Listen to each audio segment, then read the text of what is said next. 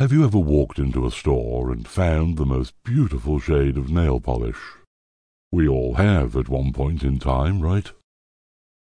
Some fashion divas would consider it too matchy-matchy to wear the same colour on your nails and toes, but some divas can pull this off with a little advice.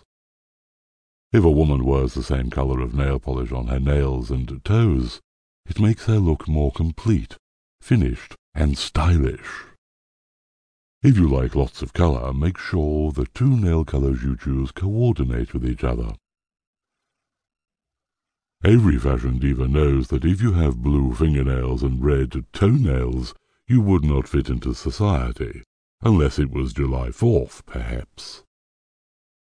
You need to make sure that your chosen colours coordinate, such as tan and red, or pink and white.